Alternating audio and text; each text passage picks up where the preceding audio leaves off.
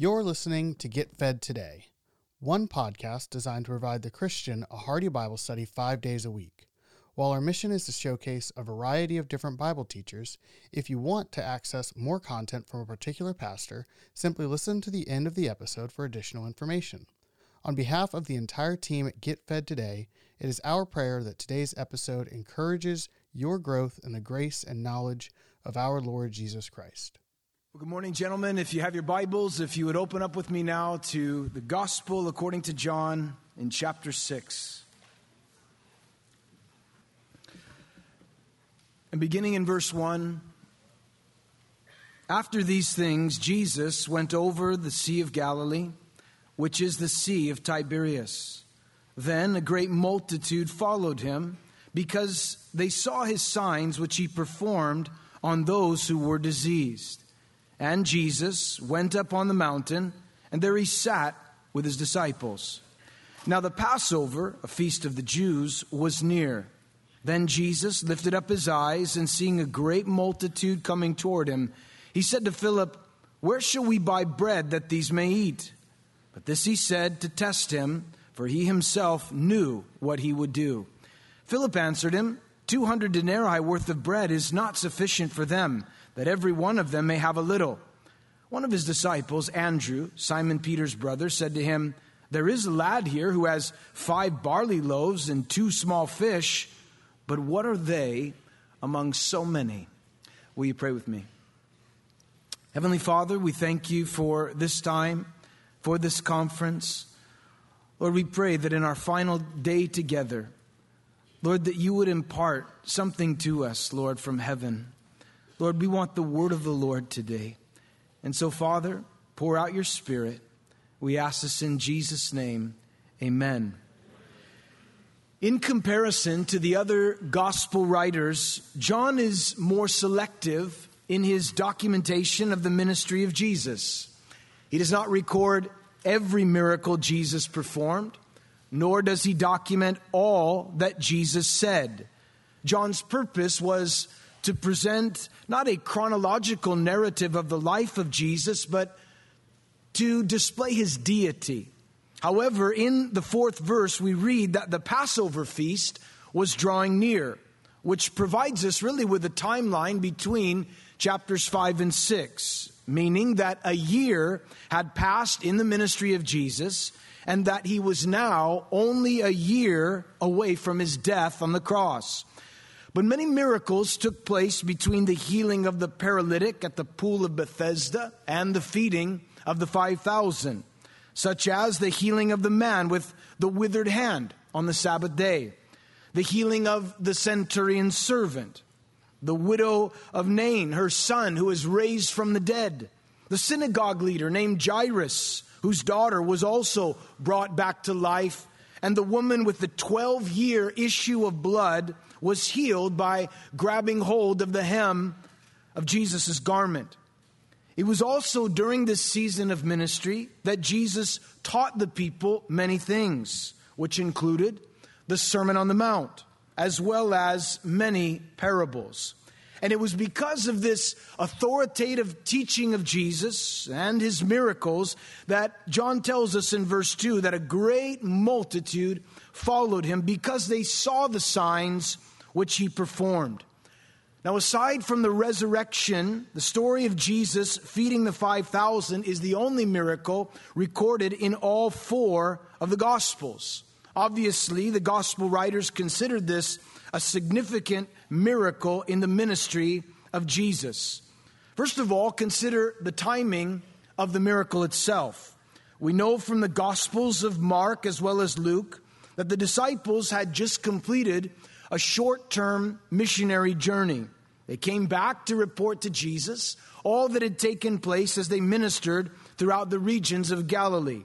But it was also during this time that Jesus received word that his cousin, John the Baptist, had been brutally murdered by Herod.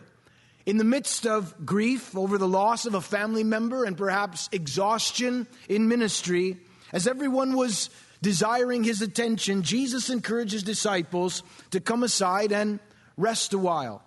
And so Jesus, along with his disciples, got into a boat and sailed parallel along the Sea of Galilee.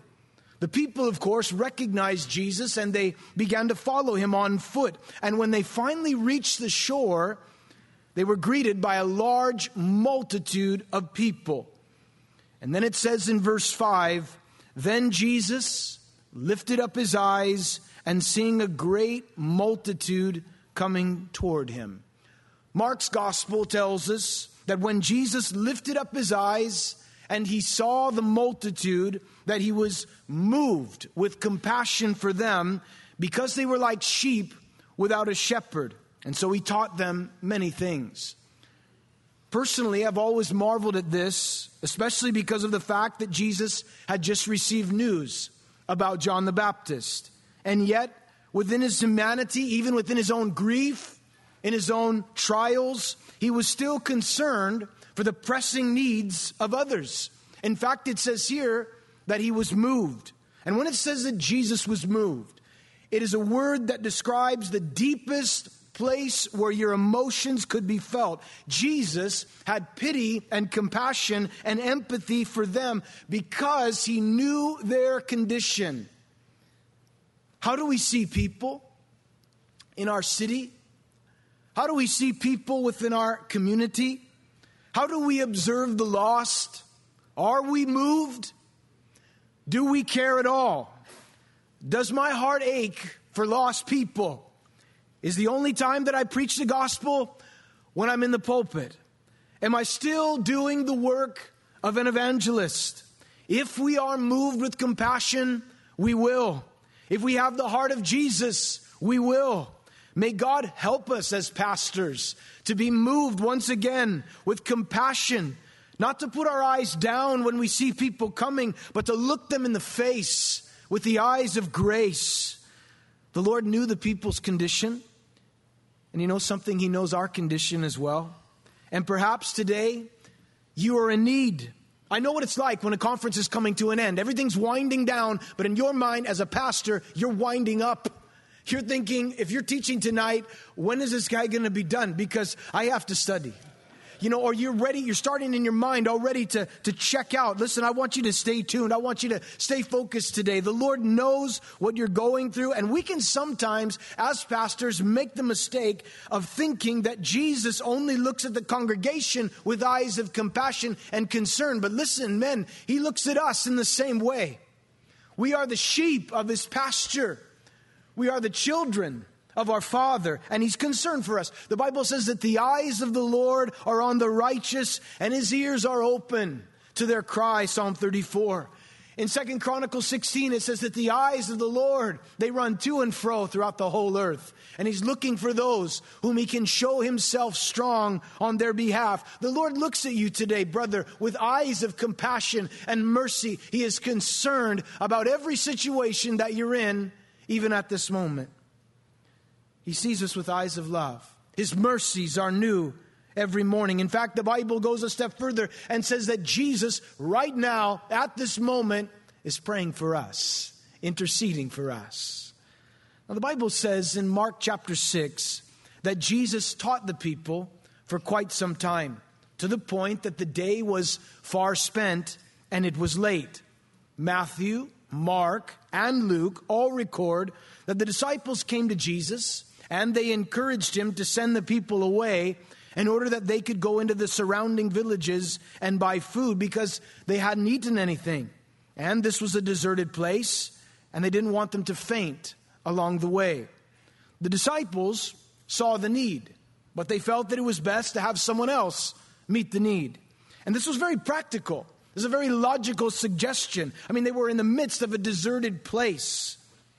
Often, the Lord will make us aware of a need. And there are those moments when we would rather have someone else meet the need. When the very reason that God made us aware of it is because He wants us to meet the need. I'm certain that the response that the disciples received from Jesus to their practical suggestion came as a complete surprise. From the collective gospel accounts, Matthew tells us in chapter 14, Jesus said, They don't need to go away, you give them something to eat. Now, that's a complete impossibility. How could the disciples give them something to eat? And then John tells us here in verse 5, Jesus turns to Philip and notice what he says Where shall we buy bread that these may eat? But this he said to test him, for he himself knew what he would do. And Philip answered, 200 denarii worth of bread is not sufficient for them, that every one of them may have a little. Now keep in mind, we often refer to this miracle as the feeding of the 5,000. And the reason is because Matthew tells us in Matthew chapter 14, verse 21, that there, those who had eaten were about 5,000 beside women and children, meaning that there could have been anywhere from maybe 10, 12, 15,000 people, perhaps. We do not know, but at least there were 5,000. And with all of the people sitting there, Jesus turns to Philip and he asks him, where to buy bread. Maybe because Philip lived in the area of Bethsaida where the miracle was believed to have taken place. But the real reason we are told here is because the Lord was testing him. Jesus always has a plan. Jesus knew exactly what he was doing. He knew exactly what was going to take place. And the fact is, he always does. We don't always know what we're doing, but the Lord certainly does. And the Lord will allow us to be put into a circumstance where our faith has to be tested. He'll put us into situations where we will be forced to trust in Him. And that shouldn't come as a surprise to us. The Bible tells us in 1 Peter chapter 1 verse 7 that the genuineness of our faith being much more precious than gold that perishes though it is tested by fire may be found to the praise and the honor and the glory at the revelation of Jesus Christ. We are faced with a need or we encounter a situation that is clearly impossible for us even to come up with some kind of solution. But we have to always remember who we're dealing with. The Lord who made heaven and earth, the creator of everything. Nothing is too hard for him. We should never put limitations on God. Just because we're limited, just because we don't have what it takes, never think that God doesn't have what it takes. God has all the resources in heaven. The Bible says that we have been given all things that pertain to life and godliness, that every spiritual gift that's made available to us is accessible through Jesus Christ. God has enough to supply to meet the need that we're faced with today. Amen? Amen. Maybe that's where you are, facing a difficulty, overwhelmed by it. Difficulty must always be measured by the agent that is doing the work. And therefore, to talk of difficulty when the Lord is involved is absurd. The disciples' first response to the need was send them away. But that wasn't what Jesus wanted to do. And so they decided to do the math. Philip began to come up and think about what it would take to meet the need. 200 denarii is estimated to be close to eight months' wages. Not that Jesus and the disciples had it, they didn't even have a place to lay their head. But Philip said, if they did have, let's just say hypothetically, we had 200 denarii, it wouldn't be able to give everyone even just a little bit. In other words, Jesus, we don't have the resources that it takes to meet the need. It just can't be done. Philip's mind immediately ran to the cost of the project. He quickly calculated how many man hours it would take to feed all of those people. He saw the task as impossible because he approached it as if everything depended on him. Guys, aren't you glad today that the ministry doesn't depend upon you? The longer I serve the Lord, the more I realize that it isn't so much my great faith, but it is God's great faithfulness to me. Jesus' approach was different. Jesus bypassed all human effort and he does the impossible. It's not by might, it's not by power, but it was by the Spirit, says the Lord. And our God has ways of providing. He owns the cattle on a thousand hills. His resources are not limited. He provided for Abraham on Mount Moriah a ram to be offered instead of Isaac. He provided for Elijah in the middle of a drought with brook and ravens that brought him food. The Lord always knows what he is doing. Mark's gospel informs us in the sixth chapter that Jesus then asked the question, How many loaves do you have? Go and see. And when they found It says they had five and two fish. Now, John tells us where it is that they had this supply. It says in verse 8 one of his disciples, Andrew, Simon Peter's brother, said to him, There is a lad here who has five barley loaves and two small fish. But what are they among so many? As the disciples begin to pool their resources, as they begin to look at what they have on hand, they didn't have anything in comparison to the need. Yet Andrew, who, by the way, in Scripture, always bringing people to Jesus. Every time you see him, that was what he did. He brought people to Jesus. And here he brings this boy to Jesus, and he had five barley loaves and a few fish. The, of course, the barley loaf was the bread of the poor. And someone said that the greatest miracle that was done was not that Jesus multiplied the boy's lunch into a feast, but that this growing boy still had his lunch uneaten by the middle of the afternoon. but here is another testimony, again, to the ministry of Andrew. He brings this boy to Jesus. And as he brings him to Jesus, shows him what he has, but then he says, But what are these? I mean, among so many. It's almost as if he's saying, Jesus, I, have got a, I've got an idea. Oh, never mind. That's a lame idea. I don't even know why I said that. Do you ever feel that way? Lord, this is all I have to offer.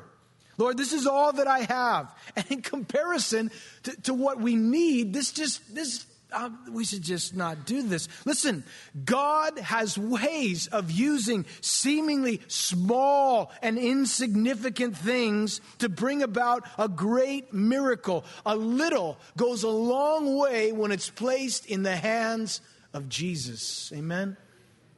A little rock in a sling killed a huge giant. A small staff raised up parted the Red Sea. A jawbone in the hands of a man named Samson, filled with the power of the Spirit, slayed heaps upon heaps of Philistines. After the disciples told Jesus of the limited resources they had, Jesus did not say, Andrew, that's crazy. Get out of here. That's just, we can't use that. He didn't make a joke out of it, he didn't laugh at him. But what did he say? Matthew's Gospel, chapter 14, verse 18. Jesus said, Bring them here to me. In the disciples' hands, the resources couldn't meet their own needs. But in the hands of Jesus, it was a completely different story. Jesus said, Bring them to me. We sometimes are placed in circumstances that are so far beyond us. We don't have the resources, we don't have the gifting or the enabling in and of ourselves to do what we're being asked to do. But that is the very place that God wants us to be. In 2 Corinthians, Paul said it so clearly in the third chapter. He said, Not that we are sufficient of ourselves to think as if anything, as being from ourselves, but our sufficiency is from God who makes us sufficient ministers for the work of the ministry. It's the Lord. We don't have what it takes. This, this, this wasn't an obstacle that Jesus wanted these men to get over. This was an opportunity that he sovereignly placed them in this place so that they would learn to trust in him and see the work of the Lord. Jesus made his disciples aware of the need. He then told them to meet the need. They quickly come to the realization that it was impossible to meet the need which in turn led them back to Jesus, who was the only one who could meet the need. Then they took what they had, they placed it in the hands of Jesus. Then Jesus would provide and use, use them to meet the need. And when it was all said and done, Jesus would get the glory. That's how the ministry is supposed to go. Jesus is the one that's supposed to get the glory. Jesus then says to his disciples in verse 10 Make the people sit down. And now there was much grass in the place, and so the men sat down in number about 5,000. Again, the disciples could not feed the people, it would take a miracle. They couldn't buy provisions to have uh, to meet the need. They didn't have enough money, but they could do something. They could place what they had in the hands of Jesus and they could have the people sit down. And the point that I'm driving home this morning is this they did what they could. Often in serving the Lord, we spend too much time analyzing how limited we are in the area of resource or assistance, and then we end up never doing anything. We act like the captives who returned to rebuild the temple.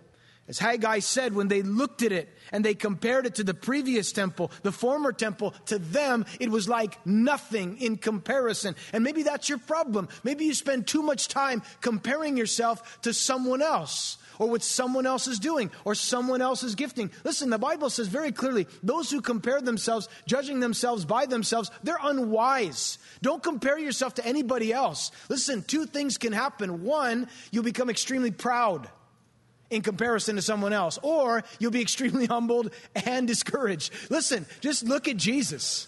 Quit doing that.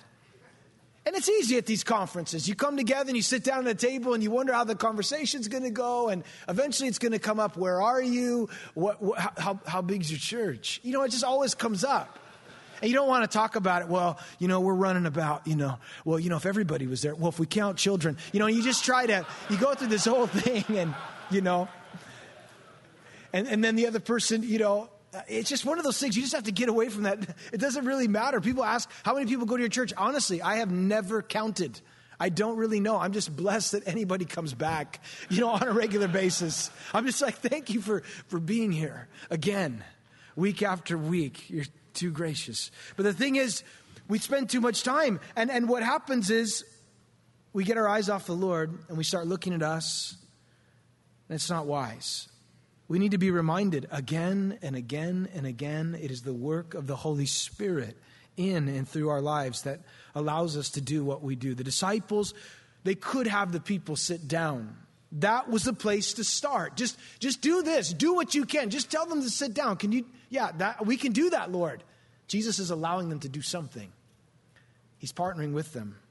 What they were doing in comparison to what he was doing was they weren't even in the same category so much of the work that's done in and through our lives, it has everything to do with Jesus.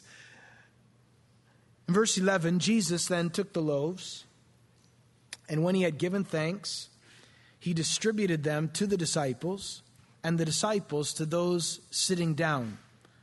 And it says, and likewise of the fish, as much as they wanted.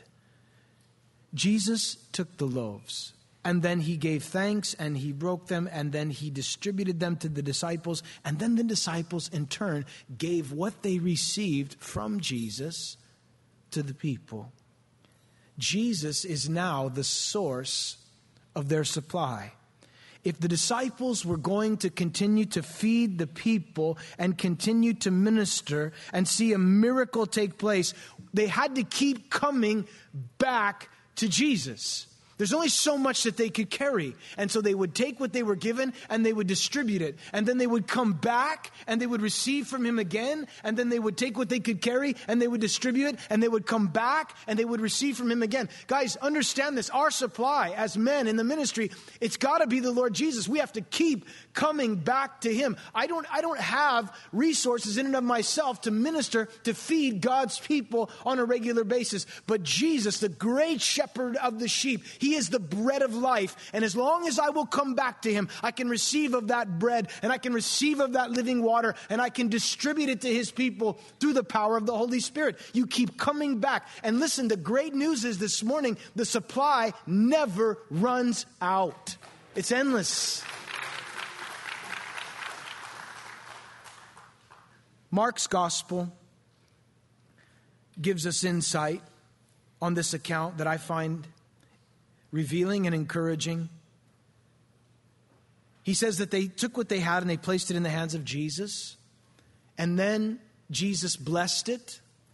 And then it says Jesus broke it. And then he put it back in the hands of the disciples. And then they gave it to the people. I believe that any person that desires to be used by the Lord in greater ways must first place themselves in the hands of Jesus. You have to come to this place where you settle the issue as to who you belong to.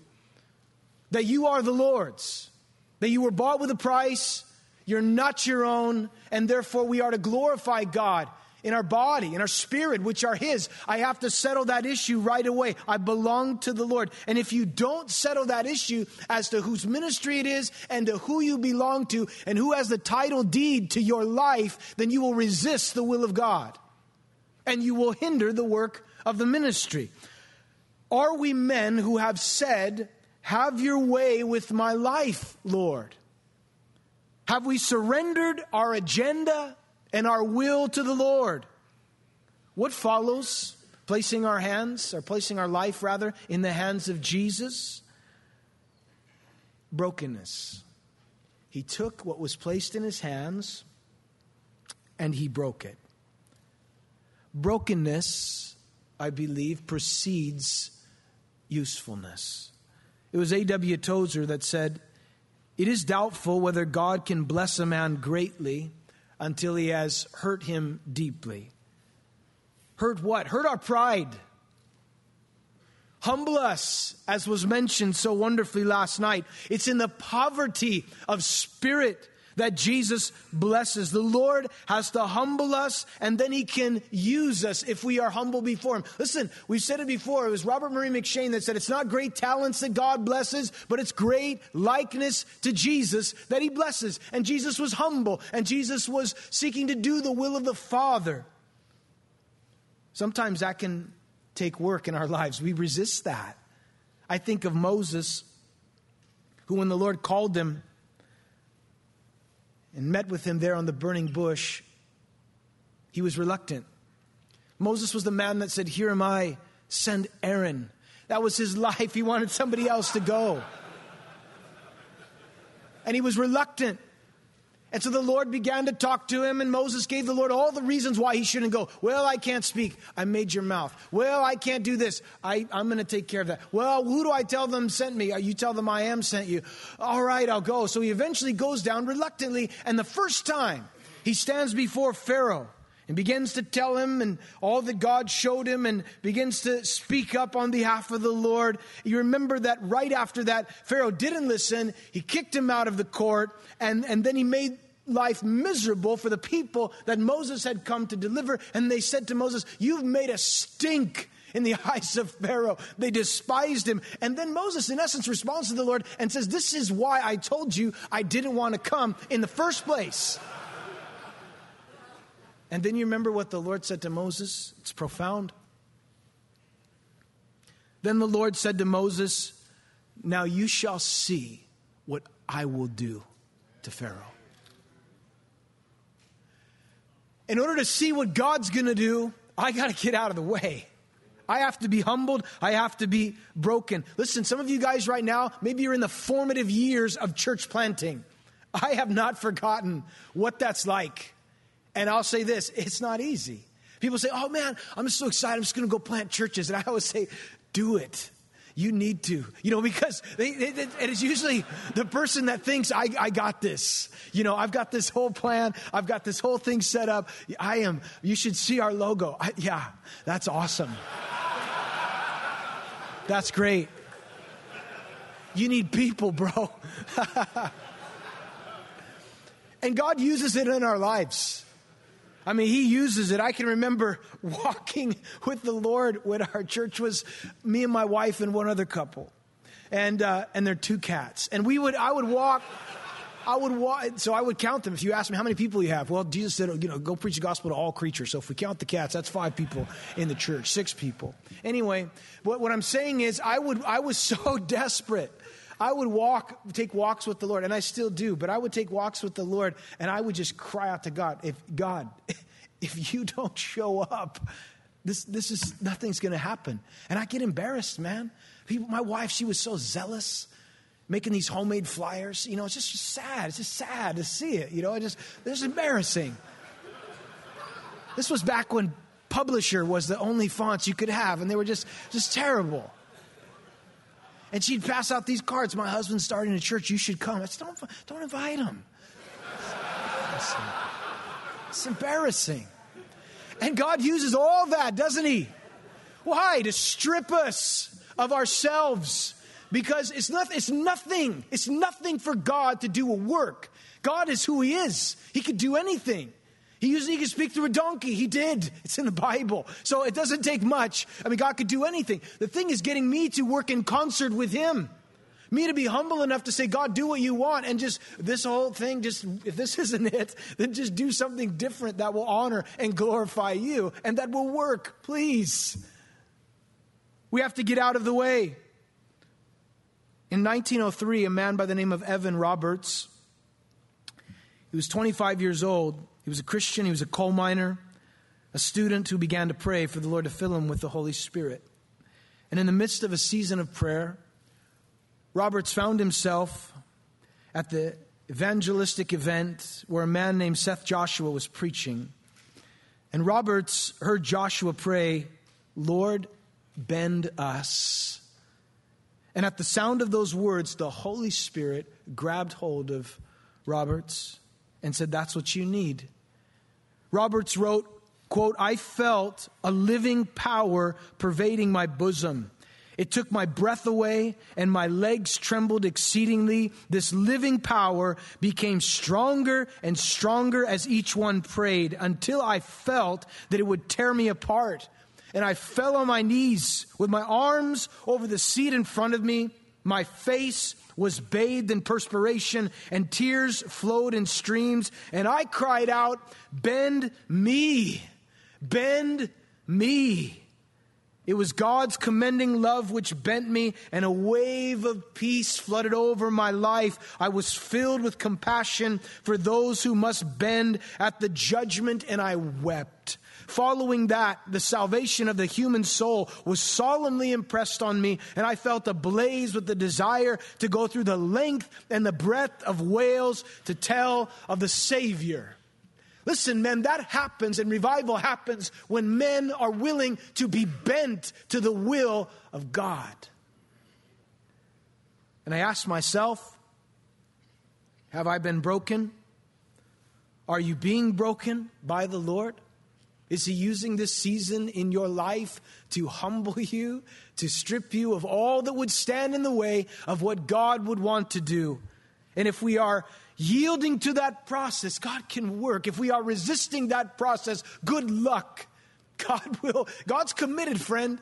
He'll put your hip out of socket if he needs to, but it's better just to say, Lord, don't leave me unless you bless me, God.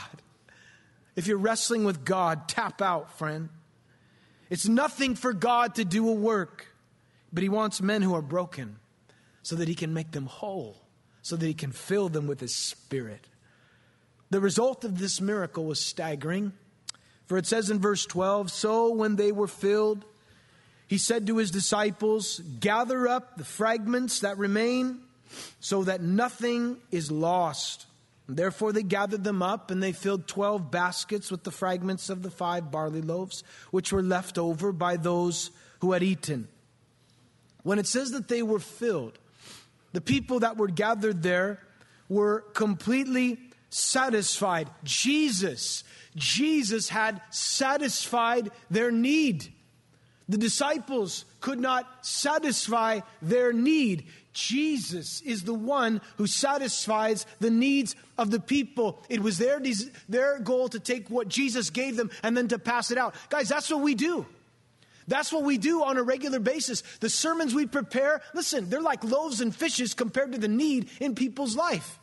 What you come up with and the, you know, and what you study through and what I put together, listen, without the fire of God, without heaven involved, it's nothing. It's words on a page. It's not going to change anybody's life until it's lit on fire by the Holy Spirit. And when that happens, that's when people's lives begin to change. Jesus shows up and meets the need. It's like the priests going into the, the temple and as they're offering sacrifices, it says that the glory of God filled the temple and it was so thick, the presence of God that they weren't even able to minister.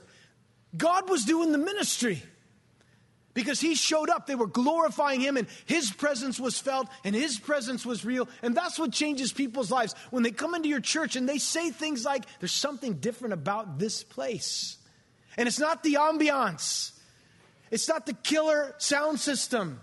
It's not the amazing lights. It's not all, not that that's bad if you have that. Don't, dis, don't, don't misunderstand what I'm saying. But I'm saying that's not the emphasis. Creating an atmosphere and creating an environment. You can create an atmosphere and an environment and it can be absent of the Holy Spirit. That's not what we want. I'd rather have a janky building with the power of the Holy Spirit than have some glorious temple with nothing in it. We want the power of the Holy Spirit. By the way, I don't even know what the word janky means. But it just came out. Lord, anything that is not of you, just remove it. But they were all filled. And isn't that just like the Lord Jesus? To bring us to the end of ourselves, to satisfy the needs of the people every week because He's good, because He's gracious, and when the meal had ended, it's interesting that Jesus said to his disciples, I want you to gather up all the fragments. I want you to gather all the fragments. As I was thinking about that, it reminded me of something, and it was this don't take anything for granted. Gather up the fragments. Don't, don't you forget. Gather them up. And then it says, at the end, they're all left with 12 baskets full. Can you see them there? they're, they're standing there. 12 disciples, 12 baskets full. Now, wait a second. How did we, did we? No, you didn't do anything. You gave it to Jesus. He gave it back to you and there's stuff left over. I mean, you get to, you get to live off of what he provided for you. That's the faithfulness of God. Because they were connected to Jesus, he did what they couldn't and then he even provided for their needs. And they're standing there and they know it wasn't them. They know beyond a shadow of a doubt this was Jesus and every week when you step down from that pulpit, and every week that you step away and, you know, people greet you and at the end and, you know, and they're so kind and they're so loving and, and they say, oh, that was, that was such a great message, Pastor. You have no idea how that ministered to my life. You have no idea what you, isn't it interesting, by the way, just a side note, when you, you share your whole message and someone comes up and says, that thing that you said about this, and you didn't say that you realize, wait a second, I, let me refresh my. No, I didn't say that. And, and, and what does that do? It's a reminder. It's a reminder that it's Jesus ministering to the people. And that message you gave, Pastor, that really ministered to me and my family. You have no idea. It's like I was the only person in the room. And exactly, and you, you know you, and I know me. And I feel like the disciples just standing there, like, Lord, I don't. You did it. You did it. It's all you, Lord. The miracle teaches us that Jesus is all powerful. He can make something out of nothing. The Lord used human instruments to minister to the needs of the people. It teaches us that little is much when it's in the hands of the Lord, and we're not to take anything for granted. And the whole purpose of the miracle and the whole purpose of God using our lives is not to draw attention to ourselves, but to draw people's attention to Jesus. Listen, I, we, we, should know that we are limited. When they came to John the Baptist and asked him all these questions who are you, and who do you say that you are, and what do you say about this, and what do you say about that? John knew and confessed his own limitation. He said, I baptize you with water, but there's one coming after me who's going to baptize you with the Holy Spirit and with fire. I am limited. There is only so much that I can do, but I'm going to do what I can. If it's making the people sit down, then that's what I'm going to do. If it's taking the limited resources of a sermon that I wonder if this thing's going to preach at all, I'm going to give it to the Lord and say, You do it. I'm going to be like Elijah and I'm going to repair the altar. I'm going to dig the trench. I'm going to pour out the water. I'm going to put the sacrifice in order. And then I'm going to wait and I'm going to cry out for fire. And when that happens, and when it's all done, what do the people say? The Lord, He is God. The Lord, He is God.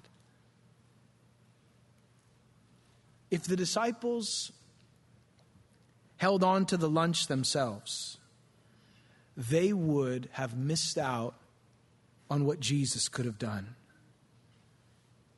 And men, I don't know about you, but I'm certain that this is probably the case we don't want to miss out on anything Jesus wants to do. And so the longer I serve the Lord, the more I'm learning to serve with open hands. In essence, saying, God, you, you can take from me whatever you want. Excuse me. and you can impart to me whatever you want. My hands are open. Whatever you want to do is fine with me. Someone said, and I conclude with this give your life to God. He can do more with it than you can. And I say, Amen to that. Amen. Let's pray together.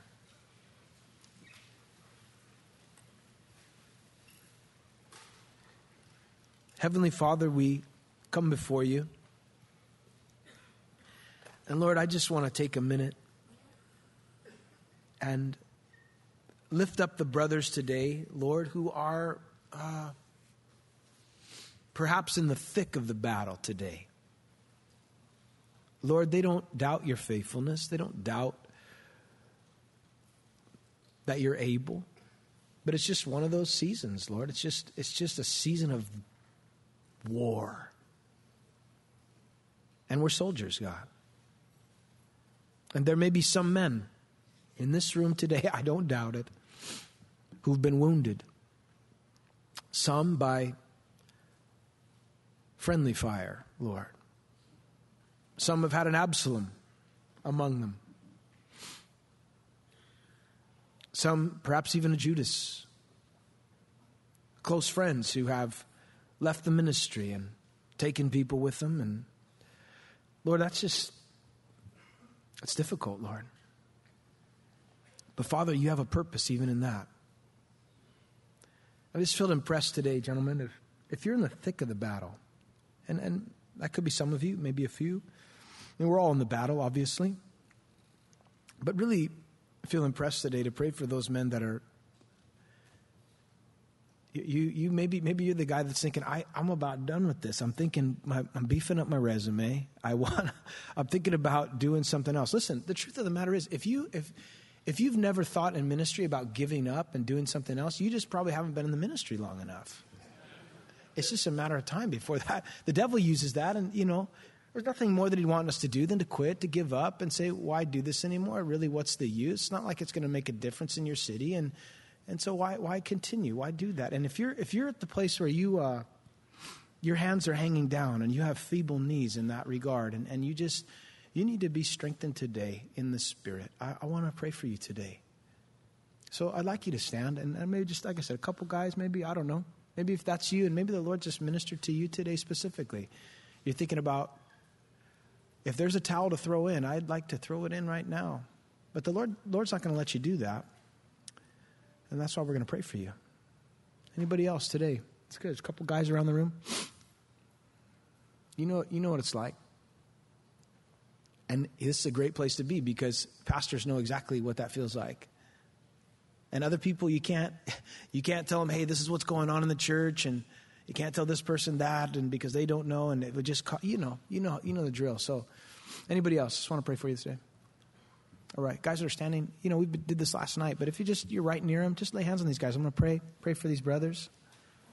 And we all know how to intercede in this regard, so let's pray. I'm just going to pray. And Lord, we thank you so much for our brothers today who are standing. And Lord, we're, we're brothers in arms. We're, Lord, we're men in the battle.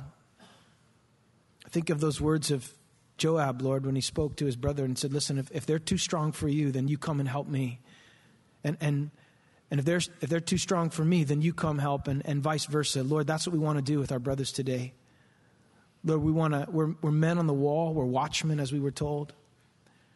And Lord, the, we want to hear the trumpet sound so that we can rally together, though we're spread apart. And Lord, we want to strengthen each other. Lord, I think of Jonathan when he came to David, and it says he strengthened his hands in the Lord. Lord, strengthen the hands of these men today. Lord, raise their hands up, Lord. God, let them not hang their heads, Lord. Lord, strengthen them in the inner man. Lord, if the outward man is perishing today, let the inward man be renewed day by day. Lord, for those that just feel they can't go another step or they can't continue to do what they're doing, Lord, remind them of your faithfulness. Lord, stir us up again. Lord, give us the, the power of the Holy Spirit in a fresh way. Lord, bend us, whatever you want to do. Lord, help us to see you in this. Lord, help us not to doubt you or to think that you're harsh or, or you don't understand what's, what we're going through. You were a man of sorrows. You were acquainted with grief. You know very well what it is to experience what we're experiencing and beyond what we're experiencing. And so today, God, we look to you. You're the source of our strength. You are our sufficiency. You're our supply. You're the bread of life. We partake of you today. Fill us afresh, God. Strengthen us, Lord. Let your grace be sufficient for us, Lord. In the midst of our weakness, Lord, thank you that you can use weak men and empower them by the Spirit. And so we thank you. We present all that we are to you afresh today. Use our lives, God, for your glory, for your kingdom. In Jesus' name, amen. Thank you for listening to Get Fed Today. Today's sermon comes from Pastor John Randall. If you enjoy the message, you can access more of Pastor John's teaching ministry by visiting a dailywalk.org.